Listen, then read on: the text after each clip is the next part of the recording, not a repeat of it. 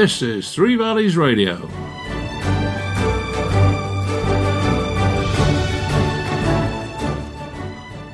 And you're about to listen to Football Bloody Hell.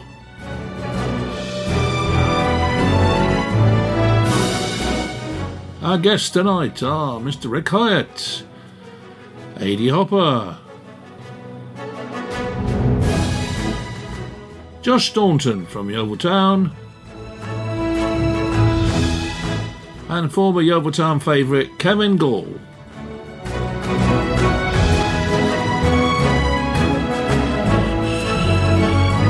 And between us, we're going to put football to right.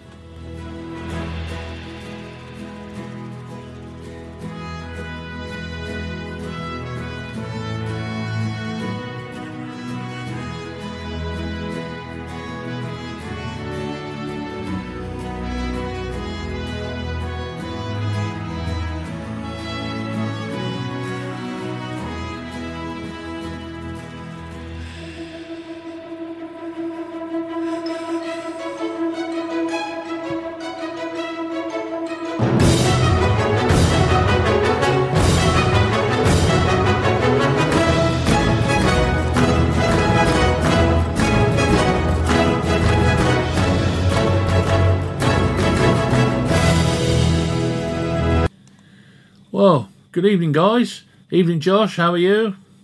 Evening, Eddie.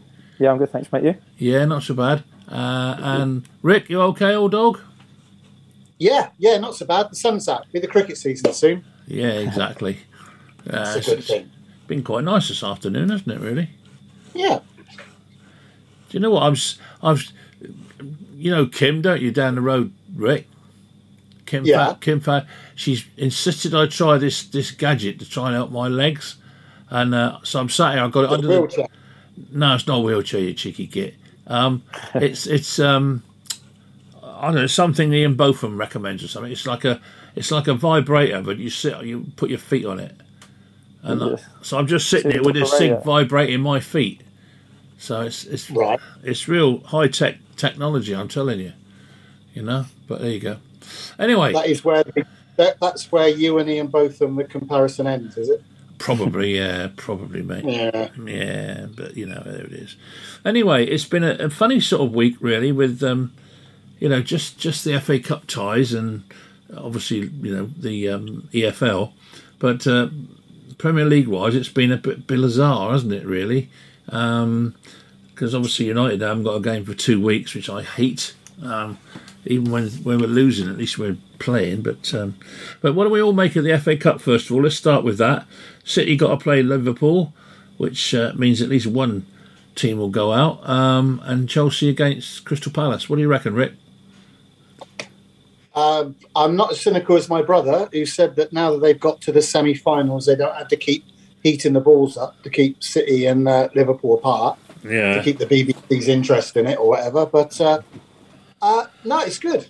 I, I, I think it's good. Up the Palace, basically, yeah, because they played. He played so well at the weekend. yeah, absolutely. Uh, And and a Forester. I thought Forest were a bit unlucky. They. They, they, you know, they more or less held their own for the whole game, and just one mistake and bang, they're out. Well, Forest Forest have been the team of the FA Cup, haven't they? Really, with, Yeah. their, with their results, knocking out Arsenal, Yeah, and uh, yeah, so yeah, so it's just a shame to see them go to uh, un- unusual. I suppose these things even themselves out. So uh, Liverpool must have had an awful lot of bad VAR decisions sometime when I wasn't watching. yeah, Because if pro- they're evening out, yeah. I'm sure you're right there. explain that too. And what did, what did our uh, our senior executive from Yeovil Town think about it then, uh, Mr. Staunton? What did you reckon? Um, I didn't see him, Eddie. I was otherwise engaged, but um, Ah, uh, I suppose it's, it's a nice to see bit. different. It's nice to see some different teams teams in there this year, isn't it? Yeah, of course. Like it is. usually it's the same old faces, isn't it? But um, saw a little bit of the Palace game. It, they look quite good. But of course, um, I suppose we're a little bit remiss. Really, we ought to just drop into the conversation that um, Yeovil actually won on Saturday. Yeah. Is That that, the most- Josh? Is Josh? Is that what you were busy doing when the rest of us were watching FA Cup games? I don't know when the FA Cup games were, to be honest, but um, yeah, it was actually winning. We won, so it was quite nice. Quite nice to enjoy a weekend rather than sit there grovelling. Well, well, tell us how the game went then, Josh. I mean, how good were Dover, or conversely, how bad Um, were they? Uh, they weren't horrendous. They weren't a bad team. Eh, It was quite a scrappy game. The pitch was uh, quite hard and, and and like there wasn't much grass on it, and uh, it was quite windy. So the ball just kept. No one could really get hold of the game. It was just kind of getting away from it. Everyone.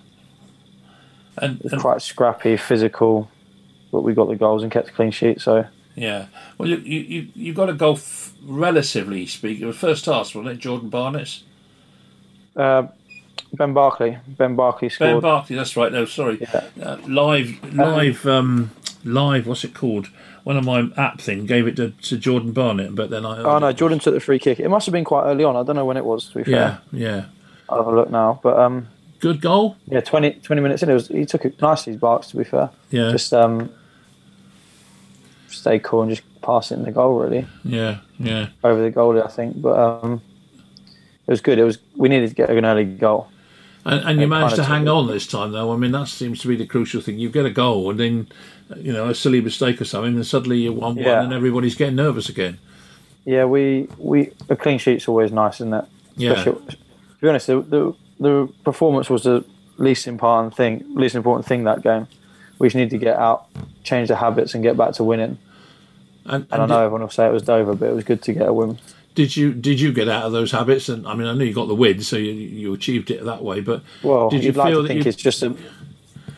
Um, I don't know because everyone was expecting us. It's like a monkey off your back, really, isn't it? When you Yeah. just get that first win after a while, so it relieves a bit of the pressure more than anything. no, Which is um, you've been struggling a little bit, haven't you, with an injury lately? Can you- yeah, I'm, can I'm give us an struggling. Yeah, I've had a. Uh, I'm. What's the what's the best update? Probably I'm hold, hanging on by a thread now. I've got um, two sports hernias, one on each side. Oh, great. So um, they're painful, but trying to manage them, having injections. Yeah, But it's sod's law, like I had an injection in the week, obviously, and and then uh, just got knocked on the weekend and kind of Hmm. upset it a bit yeah. But- for 20 minutes. But hopefully, it'll settle down. I should, I'll be all right. Get to the end of the It's Josh. season. Josh, if you have an injection to get you through the game, how does that affect you during the week training and whatever? Um, some each injection is different. Like this one, I had a nerve blocker injected into my nerves in my groin, so it I could train it straight away afterwards. But if you have like a Yeah. cortisone injection, it's three days, I think, off. Yeah. But I've been managing it with the, to be fair, the manager's been really good. He's been looking after me. Like, I haven't been training because I think I, all the time I can play within myself, I'm all right. It's when, it's when I, if I have to stretch, I feel like my stomach's going to split in half. Oh, great. So, um, so I try not to do too much in training. But Yeah. it's But finding then- balance, isn't it? If you're ju- if you're just playing and not training, that didn't do Paul McGrath any harm, did it? Any harm, did it? No. Adrian?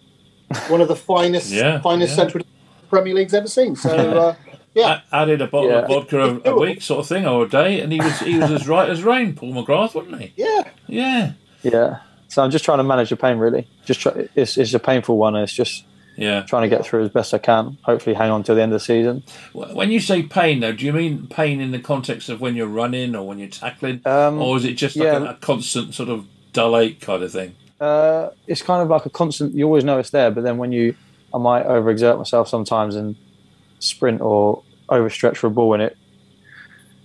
The problem is it's right in your groin, isn't it, in your pubic Mm. area, so it, Yeah, it immobilizes you. Really, like really, it's right every time you move your torso. Like, I might go up for a header and get hit, or and it shoots all the way through your body. But it's just one of those things you can't. But having both done, Josh, at least if they're coming at you straight down the middle, you should be all right. Yeah, As long as no one's coming from the flank. that's you'll be that's a fine. sil- that's a silver line, isn't it? Yeah, Yeah, just got to make sure. You, it's like when you have a stiff neck and you have to make sure that you never yeah. you just face frontwards. To be honest, I've had it for for quite a while now, and I've actually forgotten what it feels like not to have pain. So Uh, I'm Evening, guys. used to it. evening, Kev. How are you? I'm all right, mate. For those of you who can't see what I can see on my screen, uh, our fourth guest has finally arrived, and that is none other than Kevin Gall. Hello, Kev. How are you? I'm okay. I'll just introduce you to the rest of the guys. Uh, Josh Staunton, uh, current Yeovil midfielder. Okay, George, you how are you, mate? mate? Yeah, good. Thanks you. Yeah, not bad, thanks, mate. Good, good. And uh, my mate Rick Hyatt, he's also here. He's not. I, I remember Rick. Don't yeah, worry. Yeah. good. How That's you, all mate? right. Man. Good man. Good. Well, it's good to have you here. Now, now, although Kevin's going to join in the general conversation, one of the reasons we've invited him on tonight is because he's got some pretty big news for us all. It has actually broken for those of you who haven't seen it, and that is a date has finally been established um, with COVID. Hopefully, not going to uh, again interfere with it for the. Uh, what would you call it? Benefit game, testimonial game? I don't know what you're going to call it exactly. Um, I say memorial game for Stano, I think. yeah, memorial game for for Yeah. Adam Stansfield. that's who- what we years ago. Yeah, we lost we lost Adam a few years ago. That's right, but um, we haven't forgotten him. And uh, Kevin's been trying to get uh, a team together to play a team of Southwest Heroes. I think I'm right in saying. And um, you know, it, it's been going for two years, this hasn't it? I think, Kev. Yeah, we had it all agreed in 2020 because obviously 2020 was the 10 year anniversary of Adam's death. So we thought it was fitting to do something in 2020, but obviously COVID hit and uh, sort of put a block to it, to be honest. And then we tried again last year. Um, obviously, when all the all the restrictions were getting lifted a little bit with stadiums and stuff, and they said that they were allowing like a thousand fans in and stuff like that, and we hoped that they might have done it a little bit more, to be honest, but uh, it sort of didn't go the way we wanted. So we thought we'd wait, and we were going to look at doing it pre-season, but I think that Yeovil, the sort of current team, was obviously the main priority, and I think the new pitch and stuff like that was being laid. So um, I think the the manager didn't re- probably didn't, or the club didn't really want an extra game um, on the pitch, to be honest. So we thought it was probably best to wait and now that COVID seems to have vanished, I think that Yeah. uh, um, it's uh, probably a good time, and I think for everybody to uh, to you know to get back playing again. And I suppose we ought to uh, give thanks to um, Scott Priestnall, the, the owner of uh, Yeovil Town, for allowing the game to go ahead now, because uh, know, Yeah. there's a lot of people waiting to see this game. I think. Yeah, to be honest, uh, I mean, I listen. I know there's a bit of disharmony with a lot of stuff that's going on with the club and fans and stuff like that, and you know, I can understand to a point, and you know, I think that to be honest, I think we've got to sort of look past that. To be honest, and, and I think that the the job that the boys are doing, you know, and the job Darren's doing, to be honest, with probably one of the smallest budgets, you know, in the league, and how well he's done, I think he needs sort of, you know, really good praise, you know, f- from that with, with the boys that you know that have done really well. But like I say, we you know we've sort of stuck with it a little bit and tried to get this on this game on for a long time. But obviously Scott um, and James and Mark, you know, in the club have, have been great, and uh, we finally last week uh, got it all agreed and stuff. And uh, yeah, we just we just sort of pushing everything um, as much as we can now to to get as strong a team as we can because I know that the Southwest are putting together some uh, some decent names for the game, so it should be should be interesting. Okay, well, come on, give us some names then, because that's what. No, I can't wants. yet. Oh, come on, come on! You've got to give us some names. Everybody wants to hear what, who's playing. I know they do, yeah. But uh, listen, if I tell you now, then nobody's going to go and buy tickets and stuff. I need to I need to sell the hype a little bit, to be honest, and try and sort of Yeah, try and you can you can drop the odd name and just just chuck a just just just chuck two or three in.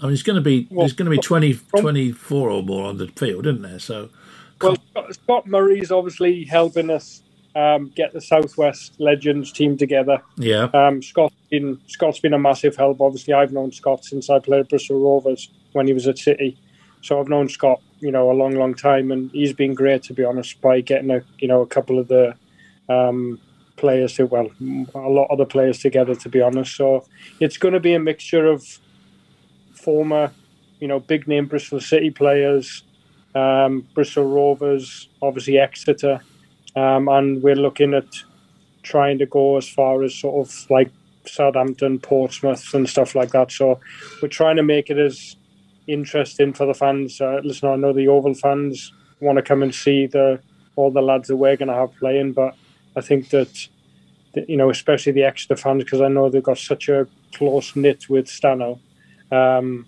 that to be honest, we want to try and reach as many of their fans as well to try and come to the game as well. To be honest. Well, what about managers? Have you got a manager for each team? Of course I have. right. Well, but you know, who? It's obvious. It's obvious who's going to be our manager. I mean, that's that goes without saying.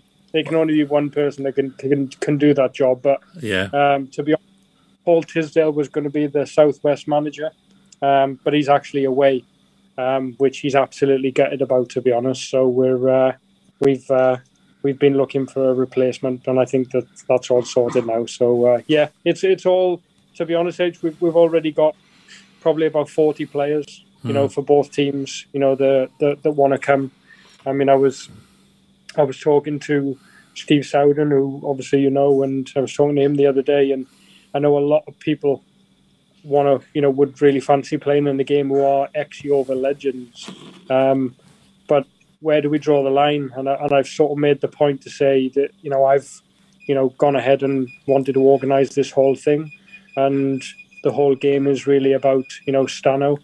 Um, I mean, obviously, we want to try and celebrate as many people's lives that we've you know tragically lost, including the likes of you know Lee Collins. I mean, I played I played with Lee at Port Vale, you know, so it's all them kind of people that we want to we want to really sort of celebrate their lives. So I think this is more about trying to keep it relevant to who played with Stano. I think on the Yeovil side, yeah, um, you know, because I think we could probably have a list as long as our arms. You know, if we if it, if it was just a Yeovil Legends game, you know, a random Yeovil Legends game, we, it'd yeah. probably be a lot different team. Um, look, look, I've got something for you because um, when I was obviously working at Yeovil when you were there, yeah. I don't know if you were aware, but we used to have a press game against the managers' eleven and I used to manage the press game, uh, the press team, I should say, and Gary used to manage the um, uh, yeah. you know, the manager side. Well, I have to say that I have got a record of two 0 so I am available for a small fee if you are struggling to get a manager. Okay, just put hey, it in. Hey, we're good, mate. Thanks. well, thanks, Bal. Kev, Kev, it could have been worse. He could have offered to play. I was going to say, glad he didn't say he played. Yeah. No, no, no, no, You'll have a job of getting my wheelchair all round the ground, I reckon. yeah, yeah. No, it's it's it's it's going to be a it's going to be a good event, and obviously, you know, the fact that the you know the the current Yeovil boys and, and obviously Josh, you know, they're playing on the Sunday, you know, so us playing on the Saturday and stuff, and obviously the manager's been great. Um, so, like I say, I can only say thanks to everybody that's been involved. That is willing to let us put the game on.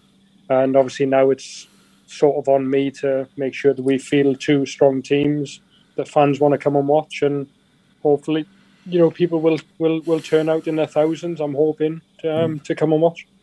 Right, well, everybody at home, get a piece of paper and pencil or pen handy a minute, and Kev's going to give us all the details now as to who's playing and also where you get the tickets and stuff. So, what's the date?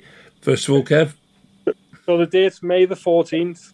Right. Um, Saturday, May the 14th. Um, the we're going to have the Yeovil Town supporters game um, versus Exeter City supporters in the morning. They're yeah. going to kick off roughly around 10.30 in the morning. Um, obviously, Mike Cairncross, who's obviously been running the sub Yeovil Town supporters game for four or five years now, I think. Um, you know, obviously, we've sort of got together and discussed this, and I think that was a big part. So we've managed to get their game going ahead on the pitch as well, which is going to be big for them. Um, and then our game is going to be kicking off um, at two o'clock. Two o'clock. It's okay. Go- yeah, two o'clock. Yeah, it's going to be. We are going to make it all tickets, um, which obviously means no walk ups on the day. We want to try and sell as many tickets as we can in advance for the game. Mm-hmm. Um, obviously, as you can imagine, you know nobody knows what the the sort of the reach is going to be for this game. You know, whether a lot, some people think we might only get a thousand people there. I'm hoping that you know, listen, my, my, my aim is to fill the ground again, like it like it used to be. Mm. Um, but again, nobody knows. So stewarding wise, we've got to be a bit careful because if people are expecting a thousand or two thousand people, and then all of a sudden five thousand people turn up, we've got a bit of a, you know, an issue to sort. So I think that if we just um, I'm going to sort out over the next couple of days with the club of when the tickets are going to go on sale, which will be very soon. Um, and then obviously, um, you know, it'll, it'll, be all tickets. So hopefully, I, I, you know, I, I'm, I'm, I hope that everybody will go out and listen. All the money's going towards, it's going straight to Adam Stansfield's charity, the foundation. So it's all for a good cause. Like I say, the you know the club. There's no benefactor for all this apart from Adam Stansfield Foundation. So uh, you know, I'd, I'd like to think that you know people will will want to come support the game, but obviously support the the foundation too. And can I get the tickets online as well? Because I know Yeovil got an online yeah. facility. Yeah, well, I'm well, I'm I'm hoping that they'll be sold. Like last time, we had it agreed that they could buy them online on the club website, yeah. and they could buy them by phone in the club shop and going into the club shop. Yeah. So I'm hoping it's going to be the same again. H. So obviously we've got a we have got a Facebook page which is YTFC Legends. Obviously, I try and post as much myself personally on there um, obviously, Abby Carter's helping me organise the game, and we try and post as much on there as we can, um, just about all the information. So, if anybody is on Facebook and social media, we've got we've got all them, and we try and give people as much sort of info as we can all the time. Well, make sure you keep me on the loop as well, and obviously we'll do everything we can to push it. Um, no, because obviously, that, yeah. you know, we want it to be a success as well. No, Okay, Kev. Well, that's good. That's that's uh, giving that a good plug, hopefully, and uh, hopefully you do get the sort of crowd that you want because that's uh, that's very important because he was he was such a nice guy. Was was uh, Adam? That's true. A dog lover. I remember he always used to bring his dog up the ground a lot. a lovely dog it was too. He was a great lad, and I think, like you say, he touched not so much just the Yeovil fans, but you know the Hereford fans, the Exeter fans, and the Elmore fans. So yeah. I'm hoping that we reach to as many many people as we can to to come and come and see the game anyway. Right. Well, let's move on then. Um, Everton defeat, bad defeat, four four nil, weren't they? I think. Um, mm. What do you think, Josh? I mean, they seem to be going all over the place, aren't they? I mean, I personally don't rate Frank Lampard as a particularly good manager. I don't think he's done enough to prove he can be a good one. But um, I don't know. What do you think? Um, yeah, they, they got smashed on the weekend, didn't they? they had, had, a good result in the week, didn't they? Was it against Newcastle? Yeah, they scored really, yeah. really late on. Mm. And I mean, that was a massive result for them, wasn't it, as a club? Because they would have been in a real, real sticky place if, if they didn't get three points there. But um, yeah, I don't think they're particularly good. I think they're one of the weaker teams in the league, definitely. And uh, I don't. I'm not. Sure I'm, uh, the jury's still out on Lampard. I think he's. I think it was a. It was a hard job to walk into the Everton one. Mm. I think the players, uh, some of the players are down tools, and, and it was just a negative environment. It's never easy, especially when he's very new to management, isn't he? So he doesn't know really know how to deal with the players and the them, them, and especially being a successful player, them situations are all new to him. Yeah, he's never really had to face the challenges of being in a, in a relegation scrap. So it's a completely different environment for him, I'd imagine. What do you reckon, Rick? Do you reckon? I mean, I, I think it could be enough to set, send them down. I know it was a cup game, but I mean, from a point of view of um, you know morale and, and keeping the confidence up, I should it must have been a huge blow to them it's, it's, I think that there are three teams in the division that are worse than them, which will probably be what saves them. But I think I think Josh is right. If you're Frank Lampard and you've been an elite player, playing at an elite club, playing international football, and then you come. It, admittedly, it's not like he's dropped down into League Two or League One, or whatever, but he's still playing with players that aren't able to process things the same way he did as a player. So it's got to.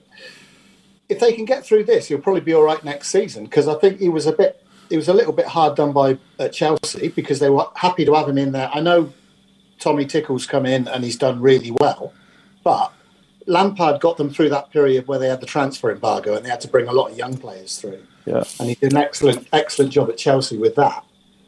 So I don't know. I, th- I think he's he's got potential, but it's it's certainly not going to be easy for him. No, from now on.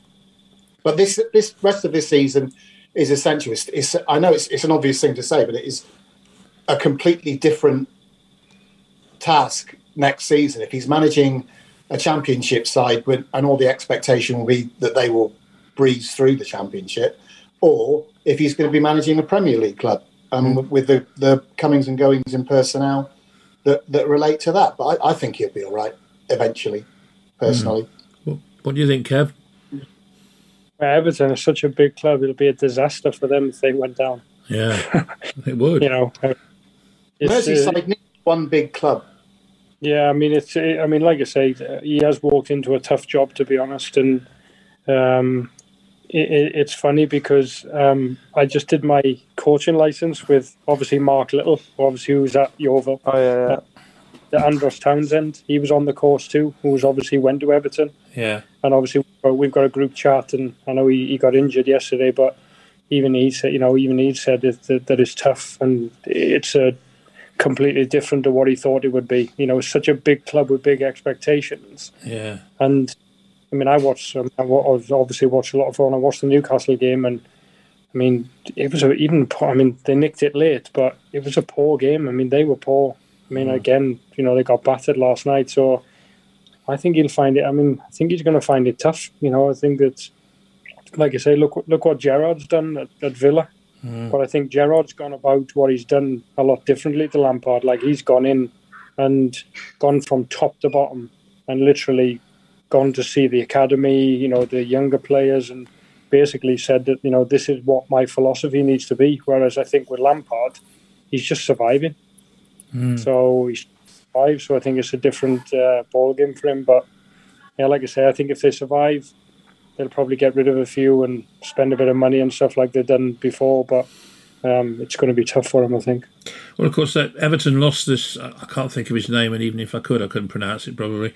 Uh, but this Russian guy that they had on, so suddenly uh, financial tap's been turned off, hasn't it, to a large degree, which is not going to help Yeah. his, his cause at all, is it? Yeah. You know, if you suddenly take Well- take that out of the equation, and and talking of Russia's, which we weren't, but um, I see that the, the deadline for the, the bidders for Chelsea has, passed now, and they've had their six bidders. I've no idea who they are, particularly. They don't ring any bells with me. But um, what do we what do we think about that? I mean, is it you know is it all going to go through? Because I can't personally, I can't imagine. You know, you've got six bidders that presumably they've got to pass the fit and proper persons um, act uh, with regard to buying the club. And Yeah, because that's effective, isn't it? well, yeah, Unless they cha- unless they're Yeah. going to change that. yeah, well, we know Who's that against, Rick? Pardon? Who's that against, mate? No, no. I completely. You, you, you know me, Kev. I just I Yeah, of course. completely uh, unbiased in any way, shape, or form. You know, everyone's welcome. Yeah, except except except two scrawny-eyed Americans. But, uh, we won't go into that now. But no, but I just, I, you know, I mean, presumably, I, I, I guess the football league, uh, not the football league, the Premier League will have to get involved in, in some form or other to help the government because the government surely are not qualified to be able to decide which of these six bidders is, is the right one from the point of view of Chelsea, are they? Or So how does it work? Who gets who gets the money? well, again, I don't know at the moment. Do, do, does I anybody think, it's the, I think it's I think it's the government, isn't it? I think that they've got to drive it all, and basically, as long as Abramovich doesn't earn any money out of it, um, that basically he can sell the club. Mm. So I Yeah. think he's set to Because lose one. The money One and a he gets billion, will be like any any other asset. It'll be frozen, but Yeah. Chelsea will be free of. Free of Yeah. him, yeah. Yeah, Yeah. and the sanctions. But yeah, It's a mess, but whoever whoever comes in, Chelsea are going to have. It's going to be a different situation for the football club because they're not going to have unlimited wealth like Abramovich was prepared to chuck it at. Whoever comes in is going to be treating it more like a business. I would have thought. I mean, he is. They are talking to some some sort of very very wealthy people who have put their Oh, names in the hat. So yeah, so I'm I'm not sure. Listen, I think if you're going for a club like Chelsea, I think you know you'd be silly to scrimp and scrape to, to do that. You're going to have to have sort of that kind of money uh, to be able to yeah, you know yeah. to take that forward. I think. You're not going into that I mean, blind, just are you? No. kids, it's going to cost Yeah. a fortune. Yeah, I mean it's a mess, but I mean look at the look at their salary, look at their you know budget, and you know look at some of what some of the players are on, and you know these lads are on long term contracts. It's not as if they can just you know get rid of the lads. I mean look at the mess you know that have been at Newcastle. Mm. You know they've got you know the richest club in the world now, and they've got thirty five pros or something, and ten or fifteen of the lads don't even get to be in the squad or nowhere near the squad each week. But they're Yeah. probably on 40, 50 grand a week. Yeah. So you can't just get rid of players. You know, it's it's it's it's not as easy as that. You know, like you know where we've played, and you know you play in you know the National League, or you play in League Two, League One, where you're on a year contract, or you know a year and a half, two years. You know, it's very much it's very different to that. You know, it's mm. it's it's such a different ball game when you go into that Premier League and top end of the Championship. You can't really Yeah. talk about him in the same breath, can you? It's so different in terms of financial, No. you know, re- No. remuneration. Um, just to let you know, we're gonna in eight minutes' time, they're gonna it's gonna go off, and we're gonna have to redial again. So uh, when it when it does, you'll know what's uh, well. Fingers crossed. You're not used to it, Kev, but we are because you only get forty five minutes or whatever it is. No, I am. mate. Don't worry. Listen, I ain't paying for the for the unlimited one.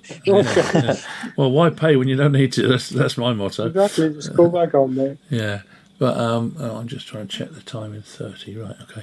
Um, yeah. So, um, you know, do you think uh, do you think Tommy Tittlemouse is likely to leave or, or not? I mean, obviously United would like him. I'd like him as as a United supporter, but uh, I- United I- were like anybody at the minute. well, true. Yeah, Rangnick's not not doing a lot for me. I have to say. He's at the cricket. What's he doing at the cricket? well, well, they've got they've got Putting his name out there. they've got a game for He was at the Test match. You got Networking. the Glazers were at the F1. Hmm. Everybody's gone. There's no one at home. Oh no, Marcus is doing Ronaldo adverts for Google. But uh, talking of United and Rangnick and one which weren't, I know there's a big groan gone out there because they all thought, oh, we ain't gonna have any Man United this week, but of course we are. I'm afraid. Um, what about the prospect of, of rebuilding Old Trafford, or you know, do you go for a new stadium or do you modify it and rebuild it, or what? What would you do, Rick? Come on. Uh, I think it needs. I think it needs redoing, and it's the only way you're going to get rid of the problem underneath the south stand. There's train line, which is why United have only ever developed three sides of the ground. So if you were to knock it down and redo it that way, it gives you a chance to slightly move the move the stadium and make sure that all four sides can uh, can be improved and be of a similar sort of size. I think it's if it happens, it's a good thing. But then, is it just another one of those things that the lovely owners are just saying just to try and keep people happy and keep them off their back for a bit? I'm sure Don't it know. is personally, but what what about the aspect of uh, the fact that it's you know it's Old Trafford? It's been there for 1909, I think. I know it's been modified to cause. And Hitler tried to blow it to I pieces, mean, didn't you you go to the club and you go to the stadium and stuff, and it's like, you know, it does look like an old stadium compared to all Yeah. these Hmm. these new stadiums now. So, are Man United going to be able to? I mean, it's going to take years and years to rebuild or develop de- develop that again. So, I'm not sure. It's It suppose looks- maybe. it- It looks like a stadium that has been an existing stadium and it has been expanded on the original footprint. Whereas Yeah. if Yeah, you were I mean- to- yeah. I mean, at the you go time I underneath, was- it's all stone underneath, and it's Yeah. just. I'm not sure. I I'm don't- not sure it- they'll. But at the time I was going up, I was going up a lot around the 2000 and the treble season and all that sort of stuff. It was cutting edge then. It was the highest Hmm. standard state, stadium in the country. And times moved on and they've not actually improved it in any way since then. So it's got to, Hmm. I, I think it's got to such a stage that Old Trafford is so far behind all the other stadiums. You look at the Etihad or Spurs stadiums, and it's not even in the same league. And United Yeah. Neat. They've got the um, the attendances to capitalise on it. So just just make it bring it up to par with all the other ones. Mm. Now's the opportunity. Yeah. What do you think, um, Josh? Um, I don't know really. It's quite a special place, isn't it? So if they restarted somewhere else, is it going to lose that, History, that yeah. magic of being Yeah. Old Trafford? Well, if, but, if it's on the same site, it shouldn't do. but how did, how would they do that? How would they build a whole new stadium on a, on the same site? Where would they play for? I'm not sure because that's what Spurs did, didn't it? They rebuilt their new stadium on the site of White Hart Lane. They've got all they? that land. They've got all the car parks, haven't they? That's Mm. that's Yeah. obviously that they own as well, which is huge. Oh right, okay, yeah, yeah. Of course, with But- the car park around it. But I'm I'm not I'm still not sure that there's enough room to Room build to- another one while staying at the same one. No, would cause chaos with the parking and stuff. I would have thought. So I'm not sure. Just, uh, I didn't know. I didn't know Tottenham was at the same. So that's still at White Hart Lane, is it the new one? Yeah, yeah, yeah. All right. Well, just next to it. it was right next door. Yeah. And what Yeah. have they done with it? What would they do the other one? Just knock it down. It's just existing land around it, wasn't it? I think. I mean, one thing that United could do is they could um, they could play their games at the Etihad. I mean, it would Maybe be they nice. go into for- the maybe they go into the cricket ground. They could do. But if they, if they play at the Etihad, they've got all that extra capacity seats that have never been sat in. So that, that would that would be nice. Don't be To bitter. actually, Rick. uh, get a full house every now and then. Yeah, but how can you have owners that one of them decides to go to Abu Dhabi, I think it was, and he has talks with Sheikh El Mansour, and we all know who he is. I mean, what's he doing talking to him? He's the enemy, for God's sake. You don't go going out to dinner Asking him him. for advice if he's got any sense. well, Maybe some money yeah, yeah, money might be more like it. or some, or some oil. But then it turns out that we're going to have a cricket team. Whoopee! Um, you know, are they going to play But at if they Trafford? concentrate on cricket, they might leave the football alone. Yeah. Well, they might. Yeah, that's true. Keep them out of the Anyway, way. Anyway, moving on, Adrian. Let's not talk about United all the time. Why not? Tammy Abrahams then. What about him? 23 goals for Roma, which kind of proves something if he can do that in Serie A. It's different though. It's, it's a different game out there, isn't it? Yeah. Well, it it's, is. complete- it's- it's so hard to to um, compare. We've seen so many strikers do well abroad and then struggle in England. Look at Lukaku. You know, for example, Yeah, like you know, he was unbelievable for the last couple of years. Out, you know, out there Mm. scoring goals for fun. Comes back to England, you know, and I mean, don't get me wrong. When you watch him play, you know, he is a handful, but he's not really the same player that he was when he was at, when when he was there. So I don't know. We, we, we all know what it's like in football. You you can move from one club to the next, and I can tell you that firsthand. I, I, played for a lot of different clubs, and some clubs you fit in, some clubs you find more difficult, and you know it's. I think it's down to personnel sometimes as well, and and stuff. So I'm I'm not sure. It it, it depends. Did you ever He's obviously find? gone with Mourinho. Did you ever find, Kev, when you were, you know, amongst all your clubs, that you had one in particular that, that you know you didn't settle at, that you couldn't get on with people there? Was is it is it that prevalent or not? Yeah. Yeah. Absolutely, yeah. I mean, obviously, when I when I when I first left Newcastle and went down to Bristol Rovers, and Gary Thompson was the manager, you know, it was it was great. And then all of a sudden, you know, he left. Ray Graydon came in, and you know, shirt and tie to training every day, no swearing. You know, I was knackered. you know, so I, I was on the next I was on the next bus out. So you know, and that's when I ended up at Yeovil. So it happens. I think that managers come in, they have their own ideas, um, and Josh will tell you firsthand. It's not, you know, it's it's never easy to, you know, to, to always be happy. I mean, people look at football and think, oh, you're a professional footballer, you've got a great job and stuff, but they don't know, they don't have any idea what really goes with it and stuff. No. You know, the the day in day out stuff. They don't see that. They just they just see the Saturday. They just see the game on a Saturday and have an opinion on it, but they don't. yeah, and, and everyone everyone sees everyone sees the superstars and thinks For everyone sure. walks the same shoes as they do, and, and it's it's far far from that. Isn't Josh? I've, no- I've, always, I've, Josh, I've always said, unless you're playing in the Premier League or the Championship, yeah, you know, top off the Championship, you know, it's just another job. it is just a You job. know, yeah, you, I mean, you could, uh, there's bankers out there who earn way way more money. more so money. Absolutely, you know, Yeah. and and and and like I say, yes, I I I, I appreciate footballers work less hours. I get that. Yeah. You know, I, I do understand that, but you know, the privileges that people think go with it, it it's not as Yeah. it's not always cracked out cracked out to be. I, I, No. listen, I, I played for a long time. You know, I had a long a, long enough career. And there was more downs in my career Oh, than there was ups. 100%. Absolutely, like ups, kills ups, it. in, ups in football are very rare, aren't they? Very, Did you notice that Real Madrid got stuffed 4 0 by Barcelona over the weekend? yeah, And yeah, I saw that one. that must Yep. have been a little bit of a, a turn up because Barca are a fair few points behind um, Real Madrid at the moment, aren't they?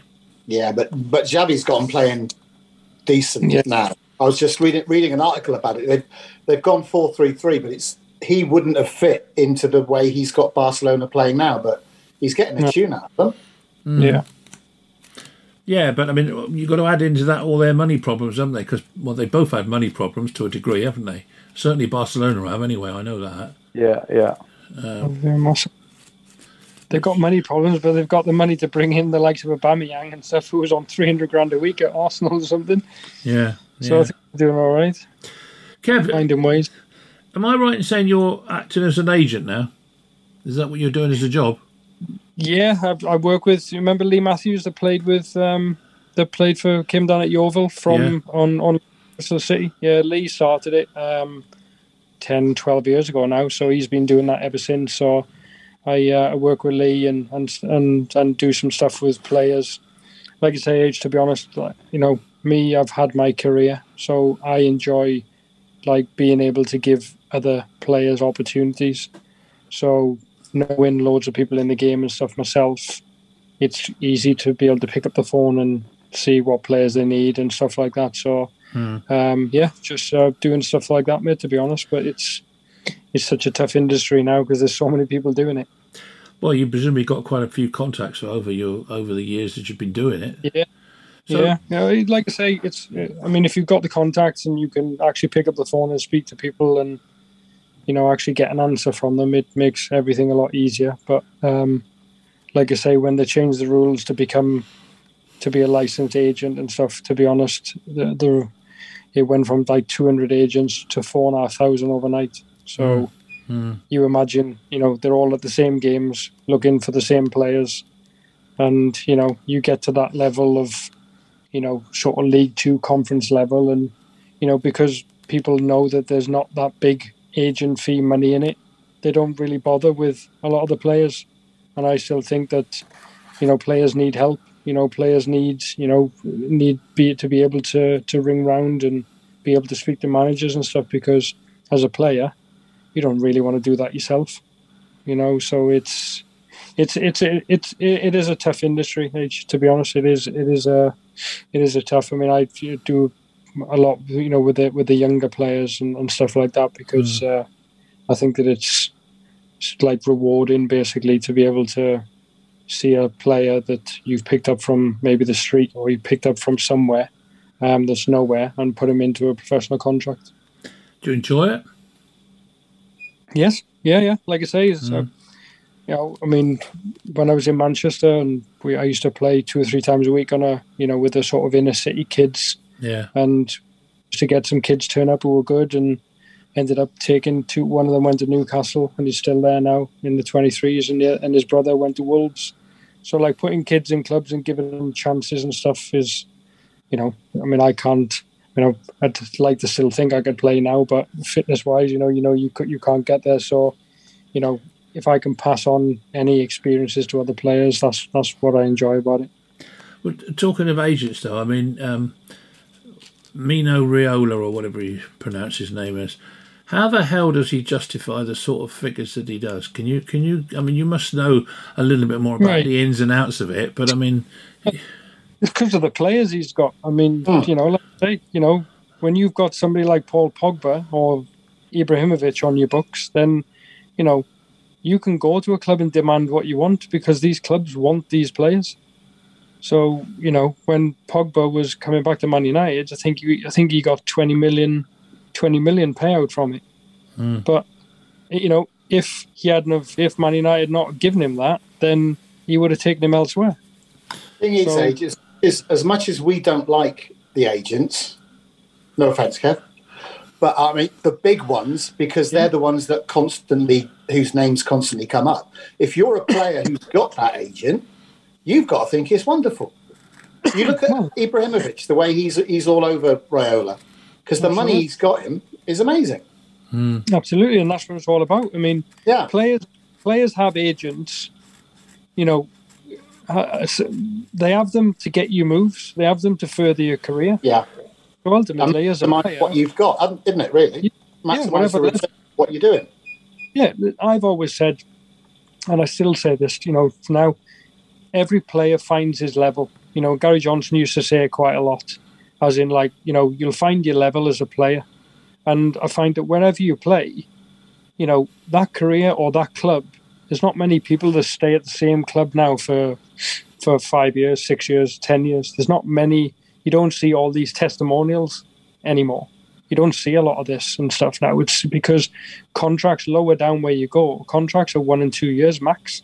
There's not, you know, you don't get these big contracts. So the higher you play, the sort of more, the more money you can ask for, and then the more money you ask for, the more money you, you know, you can make as an agent. So I think that that's, you know, it's that player power. I think of, you know, player in demand.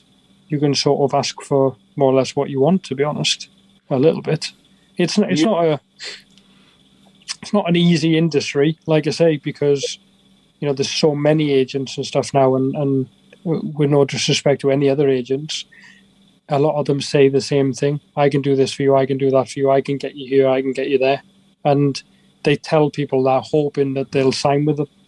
You know, and and I, and I think that you know honesty and trust is the biggest thing in the in the football and agency game, in my opinion because I think if you if a player as a player, you know, if you have an agent that you can trust and you know is being honest with you, then you've got half a chance. But ultimately, a lot of these agents just tell the player what they want to hear. Oh yeah, I spoke to him, but he's going to ring me back in a couple of weeks when he hasn't even picked up the phone to him. Hmm. It's just to keep the player sweet and keep him on side. So it is a it's a funny it, it is a funny it's a tough industry to be in but i think that you know there are don't get me wrong there are a couple of good um, agencies um, and good honest people out there and stuff but like i say as a player is finding is finding the right one and finding the person you can trust i think You got a decent agent, Josh? Um, well, I don't know how to say. I've been with been with him for a long time. So since I was a young lad, so I've we built up a level of trust, which with him exactly yeah with which for me is more. I- I've always been under the illusion, especially at the level I'm playing at, like people.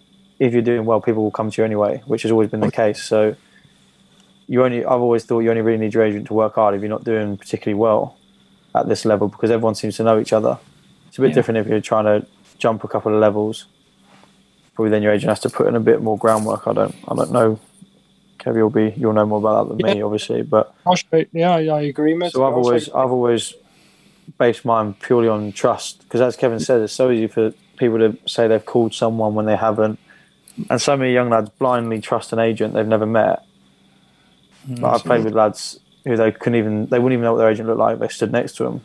Yeah. So I've always said I, for more than anything else, I wanted a relationship with with my agent, and I, I wouldn't throw that away for just for one contract. Exactly. Yeah. Yeah. And that's what. And and again, going back to the agent side of that, you know, as you know, as agents, when you're trying to sign a player, for example, if you wanted to, you know, somebody wanted to sign Josh to their agency, they're not going to be able to get him because he's already got that relationship and trust with his own agent. So he's not going to just speak to his agent and say, "Oh, by the way, I'm going with somebody else now because they can get me a move here." You know, whereas he, you know Josh has got that level of trust, so But so, a- so, Kev, so many players do that though, don't they? They get promised the world. they do. Maybe. and they, they jump ship and, and the grass isn't always oh. green and it comes back and bites them. They all say the same things, and, and Yeah. I'm sure in a few of them will say the same thing to you.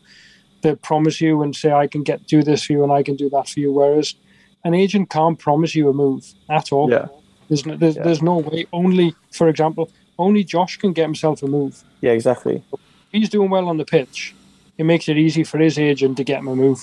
If he's not performing on the pitch, then ultimately managers are not going to think, "Oh well, yeah, I'll take him."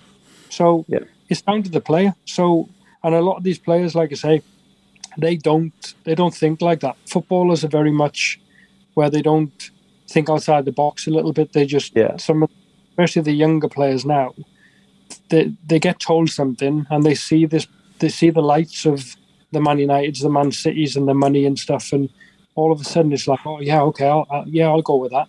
And then you're stuck with your agents. Then you're stuck with them for two years. Hmm. Yeah, So I, I, I always say, unless you're unless you want to be honest with your players, I mean, I don't think you you know, it's like going back to these like owners checks with clubs and stuff. You know, it's like I think again, you know, it's it's as an agent, I think that you've just got to be honest with your player. You know, and ultimately, like it's different for me. I don't see, I, I don't ever see me as being an agent because I see it's like I build a friendship with the players, yeah, and I try. It's like a ment. It's like mentoring the players. It's like I can especially someone on- like yourself who's been there and done it. Do you know what I mean? There's a lot to learn. I mean, and you'll I mean, have made mistakes which which you would have lo- t- taught you a lot, wouldn't they? and that's and that's that's what I've said. You know, there's been certain instances where like decisions come up where you're like, "Oh, I've gone. Do I sign a new contract, or I wait till the end of the season and leave on a free and go somewhere else?" Well, like I can tell you what I think. You Yeah. can take on board and you know, and basically make your own decision. Of course, you're going to, but if you don't want to listen to that, then you know, what's the point in having an agent? You know, for Yeah. you know, it's it, like I say, I, I see it a bit different because when when lads play the game, and I've always said it, when you come out of football and you finish football, a lot of the players you either go into coaching or you go into agency work because it's we've ever known. You know, Yeah, I've yeah. I, since fourteen. I left home at fourteen. I've never had an. I, I when I when I played when I finished at 29, 30, I'd never had another job. I couldn't go to ASDA and get a job because I was I, I wasn't qualified. And, and I know that sounds funny, but Mm. yeah, yeah. like I couldn't do that, you know, because I'm not programmed for that. I couldn't sit in an office all day every day. Like that's just not, you know, that's just not me. So we've always known football, so you tend to stick with your own. Yeah. And I think the agency side, people think it's very easy just to go into it and stuff. But for me, it's more about like passing on experiences, I think, to players and being able to like advise them in a in a certain way. You know, and I, and I personally think, like I say, more agencies should you know should be like that. But Yeah, a lot of these agencies just run as a business. So Do you not yeah. think that at, at the level that you're working, is it more a case of steering them away from serious mistakes rather than offering them big shiny things, making sure that they don't make serious mistakes? Yeah, the younger lads especially. Um, Yeah. Like, for example, the, the young lad um, that I, Well, their sort heads of- will get turned, won't they? Yeah, of course. Yeah, I mean the young lad that I that, that I took up to Newcastle in the first year, I think he like nearly got sacked three times because you know he was going out. You know, he was going out night before a game. He was you know getting in a car when somebody was drunk. You know, and these things I was trying to explain to them like you can't do that kind of stuff. Like you're now a professional footballer. You know, you've got to be able to manage what you do. You go training yeah, if you want to go out, you go out for a couple of hours, but you get yourself away, keep out of trouble, keep your head Yeah. down. This is your life now. Whereas I think a lot of players, especially sort of younger lads who are at bigger clubs, they- they don't really want to listen. I mean, they think it lasts forever, don't they? They don't realize. You don't realize at that age how quick it gets taken away from you. did it already, Josh, and that's what I think is the big thing, especially the younger players now. Yeah. I mean, for example, and this is nothing against Man City, and I know you'll probably like it, but you know, I used to go to you know the the the you know the City Football Academy and stuff, and I remember one weekend, and it was an under 11s game, and I went there, and a couple of the parents I saw dropping their cars off right outside the front door, and they were having some of the people parking their cars for them. And I'm, Gee. and I'm and I was thinking, you know, and I'm thinking, am I seeing right here? You know, and I didn't ask any questions, and I might be wrong, but that's just what I thought I saw. You know, so these parents are automatically thinking that their boy at 10 years old, 11 years old, has already made it.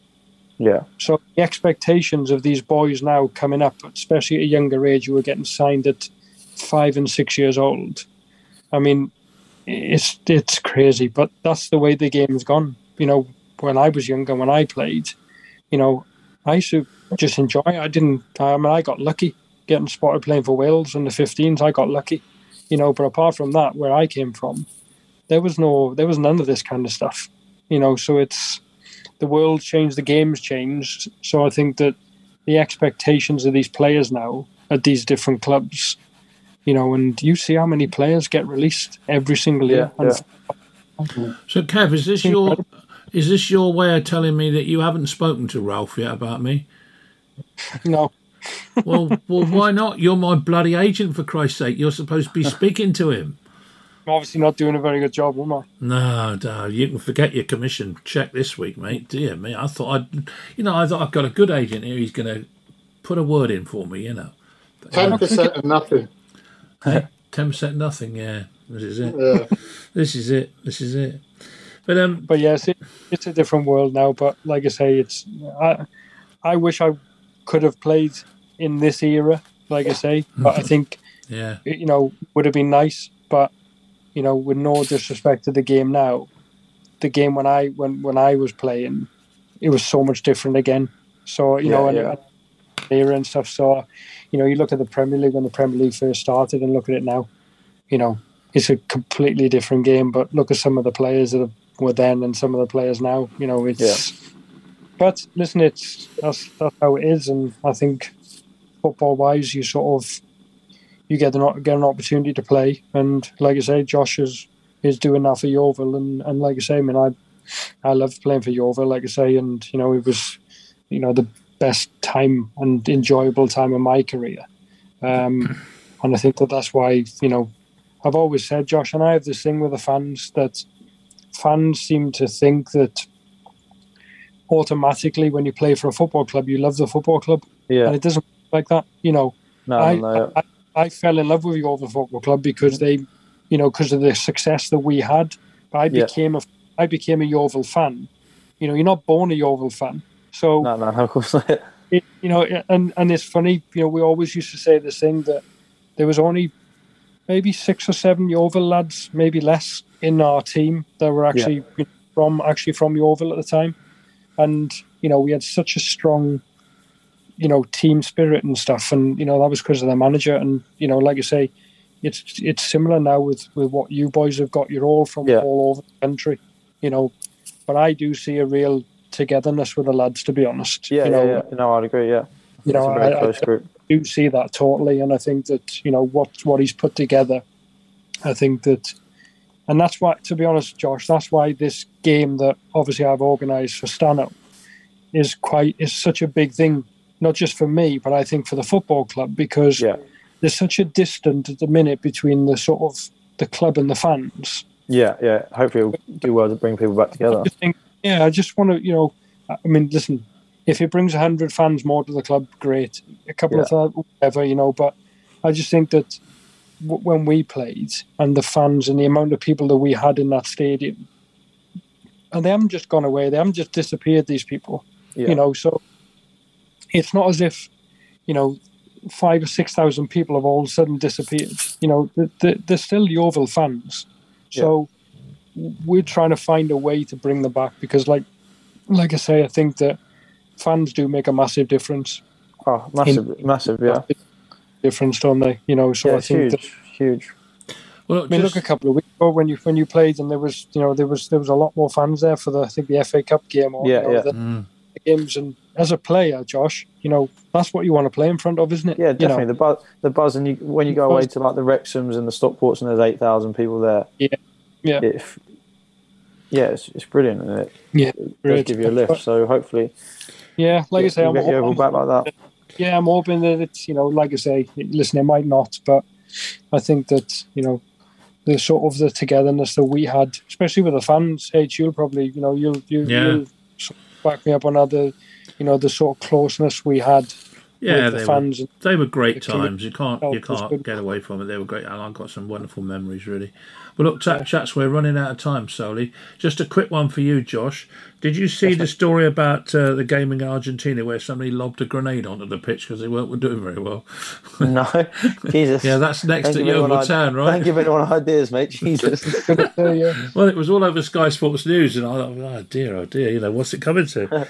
and uh, uh, just to finish on a, on a, a, you know quite a happy note, I think the fact that Christian Eriksen, as it would appear anyway, is very close, if not into the the next Denmark squad. I mean, what a what a way to come back from from you know what he had. I mean, you know, he was dead for a, I don't know how long, but not that long, but hopefully. But, uh, but yeah, no, I think it's great. It's it's great, the you know, story that he's come back and uh, he's playing in the Premier League and he's back into the international team. What a what a what a what a way to come back from an injury like that, or you know, a, It's a miracle, isn't it?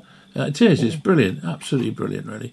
But look, lads, thank you very, very much for joining us. Kevin, um, make sure you keep us informed because we will keep pushing it on the programme all the time. Um, but we Yeah. can't do it without the information. So just make sure you, Yeah, you're on. yeah, well, I'll keep you. I'll keep you informed all the time. It's just Yeah. maybe you'll read your WhatsApp once every two days instead of once every week. Yeah, yeah, maybe I will. um, Josh, thanks for coming on board, mate. I hope Thanks the old uh, injury is, you know, is improving and gets better mate. all the time, and um, you can keep going. And uh, you know now you've got to make a run of, of I don't know, haven't you got twelve games left? But of course you've got two on the trot now at home, haven't you? Yeah, Which must be a, a bonus, really, if we can if we can get over that home hoodoo because I don't think we Yeah, play that well at home. no, we're we're feeling the pressure, aren't we? Yeah, definitely. So I think we've got to we've got to get a good result Um, yeah. there. But anyway, thanks for coming crossed. on the show, mate. Ricky, Thanks, mate. Cheers. Thanks for having me. Ah, no problem. Thanks for coming on, Rick. Speak to you soon. Yeah, Always a pleasure. never Cheers, a Rick. chore. Yes, boys. Thanks very much, lad. chaps. Thanks for joining us. Cheers. See you soon. Cheers, Kevin. Nice speaking to you, mate. Bye-bye. Cheers. Later.